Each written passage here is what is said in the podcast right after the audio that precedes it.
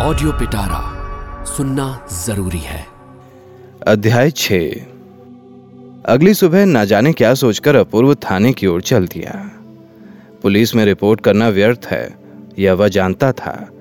रुपए नहीं मिलेंगे, यही नहीं। हो सकता है कि चोर पकड़े भी ना जाएँ। लेकिन उस ईसाई लड़की पर उसके क्रोध और विद्वेष की सीमा नहीं थी। भारती ने स्वयं चोरी की है या चोरी करने में सहायता की है इस विषय में तिवारी की तरह वह अभी तक निश्चिंत नहीं हो सका था। लेकिन उसकी दुष्टता और छल ने उसे बुरी तरह विचलित कर दिया था। उस लड़की की गतिविधि का रहस्य खोजने पर भी उसे नहीं मिला। उसने जो कुछ हानि की है, उसके लिए उतना नहीं, लेकिन आरंभ से उसका विचित्र आचरण जैसे निरंतर अपूर्व की बुद्धि का उपहास करता रहा है। उसने अभी थाने में कदम भी नहीं रखा था कि तभी पीछे से पुकार आई। अरे अपूर्व, तुम यहाँ कहाँ? अपूर्व ने घूम कर देखा तो निमाई बाबू खड़े हैं। आप बंगाल पुलिस के बहुत बड़े अफसर हैं। अपूर्व के पिता ने इनकी नौकरी लगवाई थी। निमाई बाबू उनको दादा कहकर पुकारते थे। और इसी संबंध के कारण अपूर्व के घर के सभी लोग उन्हें चाचा कहते थे। स्वदेशी आंदोलन के समय गिरफ़्तार होने के बाद अपूर्व को जो किसी प्रकार का कष्ट नहीं सहना पड़ा था। उसका बहुत कुछ श्रेय इन्हीं को था। अपूर्व ने प्रणाम करके अपनी नौकरी की बात बताकर पूछा, लेकिन आप इस देश में कैसे? निमाई बाबू ने आशीर्वाद देते हुए कहा, बेटा, तुम तो अभी कल के हो। जब तुम्हें घर द्वार छोड़कर इतनी दूर आना पड़ा है तो क्या मैं नहीं आ सकता? लेकिन मेरे पास समय नहीं है। तुम्हें तो ऑफ़िस जाने में अभी देर है। आओ चलते चलते ही दो बातें कर लूँगा। माँ अच्छी है ना? और भाई भी। सब ठीक हैं। कहकर अपूर्व ने पूछा, आप कहाँ जाएँगे? जहाज़ घाट पर है। चलो ना मेरे साथ। चलिए, आपको क्या कहीं और भी जाना है? निमाए बाबू हंसकर बोले, जाना हो भी सकता है। जिस महापुरुष को ले जाने के लिए घर छोड़कर इतनी दूर आना पड़ा है, उनकी इच्छा पर सब निर्भर करता है। उनका फोटोग्राफ है, लिखित विवरण है, लेकिन यहाँ की पुलिस में इतना सामर्थ्य नहीं कि उन पर हाथ डाल सके। क्या मैं पकड़ पाऊँगा? यही सोच रहा हूँ। अपूर्व ने उत्सुक होकर पूछा, यह महापुरुष कौन है चाचा जी जब आप आए हैं तो अवश्य ही कोई खूनी आसामी है। निमाई बाबू बोले, यह तो नहीं बताऊँगा बेटा। क्या है, क्या नहीं है, यह बात ठीक ठीक कोई भी नहीं जानता। इनके विरुद्ध कोई निश्चित अभियोग भी नहीं है। फिर भी इनकी निरंतर निगरानी करते रहने में इतनी बड़ी सरकार मानो निष्प्राण हो गई है। कोई आसामी है? अपूर्व ने पूछा। निमाई बाबू बोले, भैया, पॉलिटिकल तो किसी समय तुम लोगों को भी कहते थे, लेकिन वह है राजद्रोही, राजा के शत्रु। हाँ शत्रु कहलाने के योग्य तो अवश्य हैं। बलिहारी है उनकी प्रतिभा की, जिन्होंने इस लड़के का नाम सव्यसाची रखा था। बंदूक, पिस्तौल चलाने में निशाना अचूक होता है। तैर कर पद्मा नदी को पार कर जाते हैं, कोई बाधा नहीं पड़ती। इस समय यह अनुमान किया गया है कि चटगांव के रास्ते से पहाड़ पार करके इन्होंने बर्मा में पदार्पण किया है। अब मांडले से नौका द्वारा या जहाज़ से रंगून आने वाले हैं या रेल द्वारा शुभागमन हो चुका है। कोई पक्की खबर नहीं है। लेकिन वह रवाना हो चुके हैं, यह बात निश्चित है। उनके उद्देश्य के संबंध में कोई संदेह या तर्क नहीं है। शत्रु मित्र सभी के मन में उनका सम्मान, स्थिर सिद्धांत बना हुआ है। देश में आकर किस मार्ग से वह अपना कदम बढ़ाएँगे, हम नहीं जानते। लेकिन देखो बेटा, यह सब बातें किसी को बताना मत। नहीं तो इस बुढ़ापे में सत्ताईस साल की पेंशन रह जाएगी।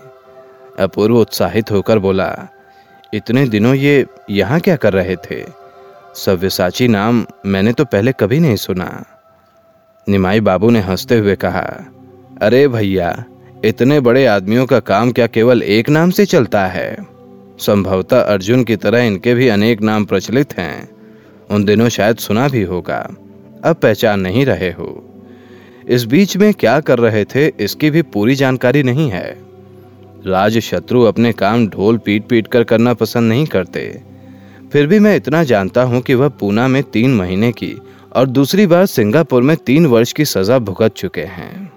यह लड़का दस बारह भाषाओं में इस प्रकार बोल सकता है कि किसी विदेशी के लिए जान लेना कठिन है कि वह कहाँ के रहने वाले हैं। सुना है जर्मनी के किसी नगर में डॉक्टरी पढ़ी है। फ्रांस में इंजीनियरिंग पास किया है। इंग्लैंड की नहीं जानता, लेकिन जब वहाँ रह चुका है तो वह अवश्य ही कुछ न कुछ पास किया ही होगा। इन लोगों को न तो दया है, न माया है, न धर्म कर्म है, ना कहीं घर द्वार है।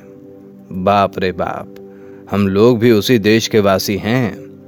लेकिन इस लड़के ने कहाँ से आकर बंग भूमि में जन्म ले लिया, ये तो सोचने पर भी नहीं जान पड़ता। अपूर्व कुछ न बोला। कुछ देर मौन रहकर उसने पूछा, इनको क्या आज ही गिरफ़्तार करेंगे? पहले पाऊँ तो निमाई बाबू हंसकर बोले। अपूर्व ने कहा, मान लीजिए, पा गए तो?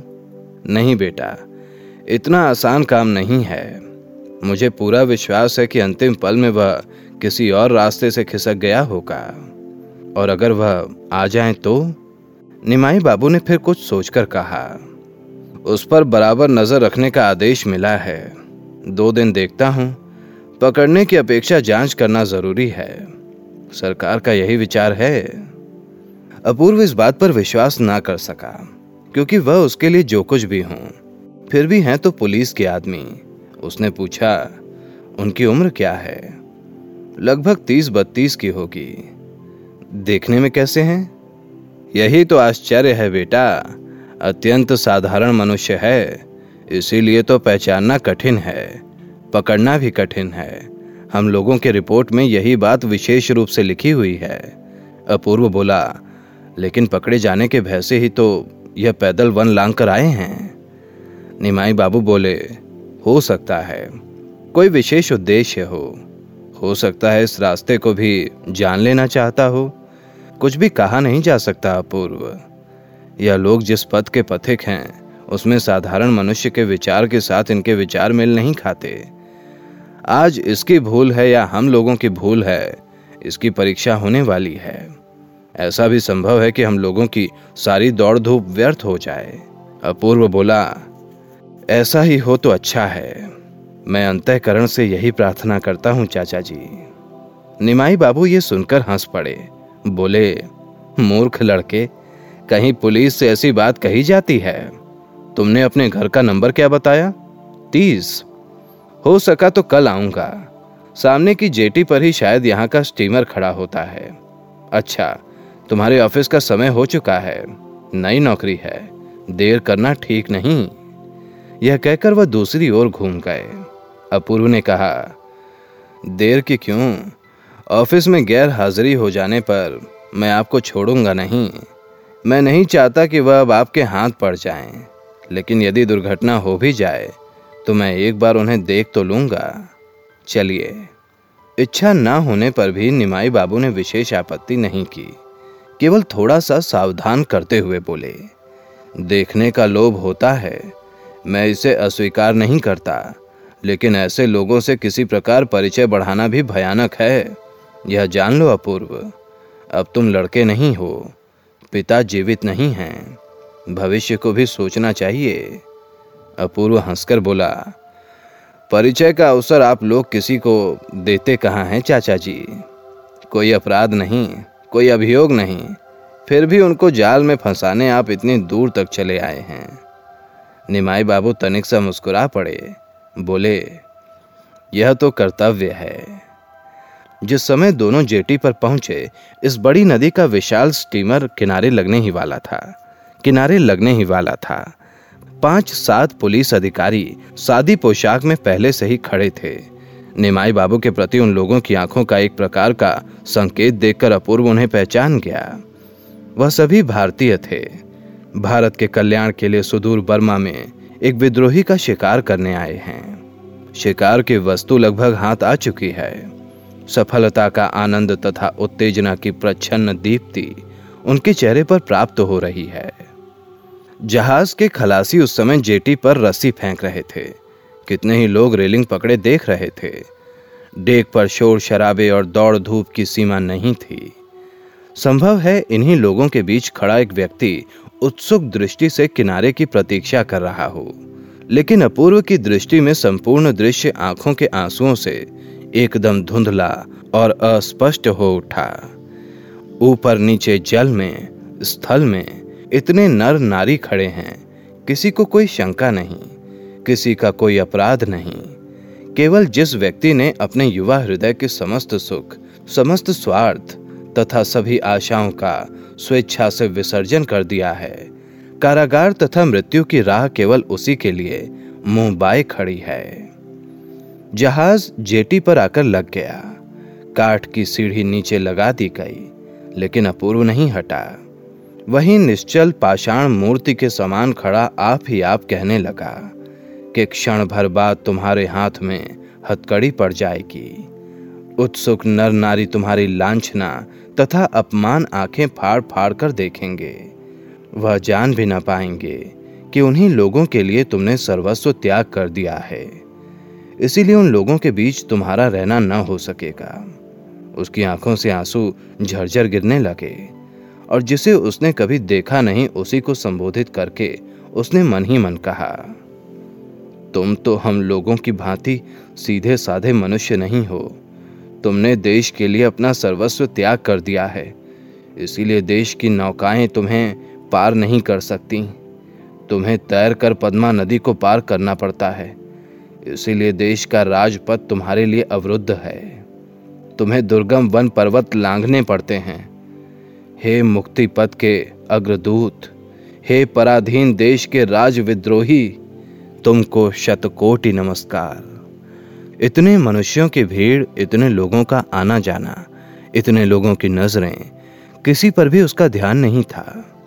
कितना समय बीत गया, उसकी उसे खबर ही नहीं थी। अचानक निमाई बाबू की आवाज़ से चौंक कर झटपट आँखें कर हंसने की चेष्टा करने लगा। उसका करुणा विवल भाव देखकर वह आश्चर्य में पड़ गए। बोले, जिस बात का भय था वही हुआ। निकल गया। कैसे निकल गया? निमाई बाबू बोले, अगर यही जानता तो वह कैसे निकल जाता? सुबह तीन सौ यात्री, बीस पच्चीस फिरंगी साहब उड़िया मद्रासी, पंजाबी, सौ डेढ़ सौ के लगभग रहे होंगे। शेष बर्मी थे। पता नहीं किसकी पोशाक पहने और किसकी भाषा बोलते बोलते बाहर निकल गया। समझ गए ना भैया? हम तो पुलिस वाले हैं। पहचानने का उपाय नहीं है कि वह यूरोपियन है या बंगाली। जगदीश बाबू संदेह में लगभग छह बंगालियों को पकड़कर थाने में ले गए हैं। एक आदमी का चेहरा तो उनके चेहरे से मेल खा रहा है। ऐसा जान पड़ता है। लेकिन जान पड़ने से ही क्या होता है? वह नहीं है। क्या तुम चलोगे भैया? एक बार उस आदमी को देखोगे? अपूर्व की छाती धड़क उठी। बोला, अगर आप उसे मारना पीटना चाहते हैं तो मैं नहीं जाना चाहता। निमाई बाबू ने हंसकर कहा, इतने आदमियों को तो हमने चुपचाप छोड़ दिया। और यह बेचारे बंगाली हैं। स्वयं बंगाली होते हुए क्या मैं इन पर अत्याचार करूँगा? अरे भैया, पुलिस में सभी बुरे ही नहीं होते। मुँह बंद करके जितना दुख हमें सहना पड़ता है, अगर तुम जानते तो अपने इस दरोगा चाचा से इतनी घृणा न कर पाते अपूर्व। अपूर्व बोला, आप अपना कर्तव्य पालन करने आए हैं। फिर आपसे घृणा क्यों करूँगा चाचा? कहकर उसने उनके चरण छू लिए। निमाई बाबू ने प्रसन्न होकर आशीर्वाद दिया और बोले, चलो, जरा जल्दी चलें। वह लोग भूख प्यास से दुखी हो रहे होंगे। थोड़ी बहुत जाँच करके छोड़ दिया जाएगा। थाने के सामने वाले बड़े कमरे में छह बंगाली बैठे थे। जगदीश बाबू ने इसी बीच उनके टीन के बॉक्स और गठरियाँ आदि खोलकर जाँच आरंभ कर दी थी।